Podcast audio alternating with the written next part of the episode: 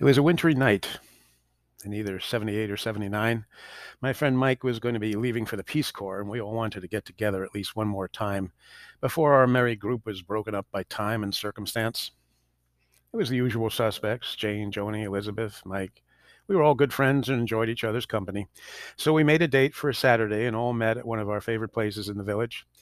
It had snowed that day, but by the time we got together, it was tapering off. We met, enjoyed pitchers of beer, good burgers, and fun conversation, and then it was time for the evening to end, or so we thought. Jane, Joni, and Elizabeth all lived close by in the village. I was a bit further north on the projects in Chelsea, and Mike, who lived in City Island, had driven down and parked his car on the west side.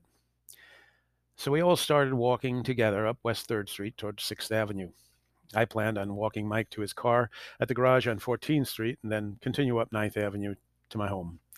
The snow was falling lightly, but there were a few inches of the nicely packed white stuff on the stoops, mailboxes, and parked cars. I noted aloud that it looked like perfect snowball packing snow. And that was all it took. I'm not sure who fired the first shot, but it was a soft, harmless lob, I think from Mike at Joni. She good naturedly brushed off her blue beret, stooped down, and grabbed some snow, quickly packing it in her mittens. She returned fire.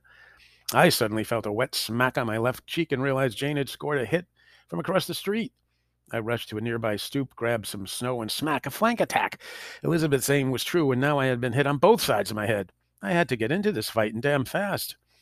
I finally managed to return fire, missing Jane, but scoring a beautiful hit on a stop sign. Mike had retreated behind a parked car, taken cover, and was throwing a steady stream of snowballs. We were all laughing, thoroughly enjoying ourselves in a splendid winter world of our own.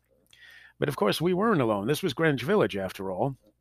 And though the streets were a little less crowded due to the day's snowfall, there was still a good number of pedestrians on the street, and the odds of not hitting one were not good. I think it was Jane who drew first blood from a civilian. She sailed a nicely packed ball over Mike's head, and it continued its graceful arc until it landed right atop an old gentleman wearing a fedora. Whoops, I thought time to rein this in and apologize to what looked like a cranky old guy from the neighborhood who I am sure didn't appreciate having his stylish fedora hat crushed by a well placed snowball. I started to walk over to the guy, my hands held up in apology. He looked at me with contempt, and I thought, oh boy, this is going to be trouble.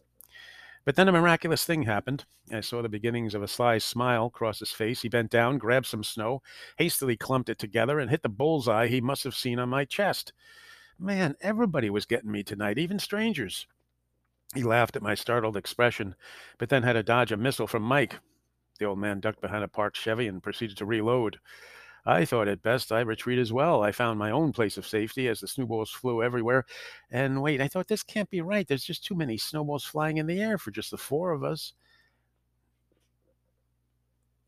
And that's when I heard Joni giggle. I looked to wait in time to see a, her exchange fire with a guy from the liquor store. I scrambled the top of a garage garbage can and got a better view. There were scores of people, all strangers, laughing, pointing, dodging, throwing snowballs all the way from Sullivan to 6th. It was a firefight for the ages. It was like that night. If you didn't want to get in on the crazy wild ass snowball fight happening on 3rd, then you'd better stay away because there was no way you couldn't be a part of it. Even a cab stopped, its driver deciding to join the fun rather than chase a fare. He ran to a phone booth, grabbing snow as he went. Damn, I thought, what a great idea. Why didn't I think of the phone booth? Snowballs slammed into the glass, and there was the cab driver smiling away safely behind it, every once in a while darting out to fire a round or two at us. I was crouched behind a Ford. Mike, to my left, a few yards away, was behind an Impala. As a barrage of snowballs splattered the cars, he looked over at me and shouted, Do you believe this? I popped my head up and took another look. There had to have been 30 people involved now men, women, kids. Heck, even the beat cop was happily hurling some our way. I turned to Mike to answer, and smack took another hit in the head.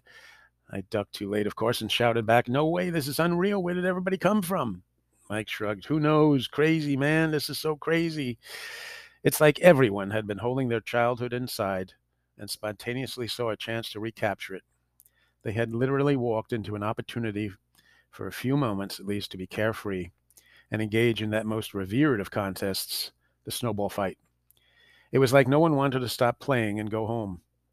But all wonderful things must end, and eventually the snowballs flew less frequently, and the echoed sounds of laughter died away. The cab had driven off, its driver hopefully happier than he had been at the start of his shift. The liquor store's neon lights went black, the door shut and shuttered. The cop had continued on his beat, and it was suddenly silent. I can't remember how long we were out there that night, but at the end of it, we were all soaking wet with snow. Some of us had bruises. All of us were freezing. But that was a small price to pay for witnessing and being part of a spontaneous combustion of pure joy, a sharing with strangers of a few precious moments of camaraderie, a wet reminder of the serendipity of living in this great city. It might not have made the daily news the next day, but it was nice knowing that we would share the memory with people we didn't even know. And maybe for them like us, it would become something to remember fondly, tell the family about, laugh over. And that's what I remember most about that night the laughter of all those people, the voices bouncing off the brownstones on a snowy night in a long gone Greenwich village.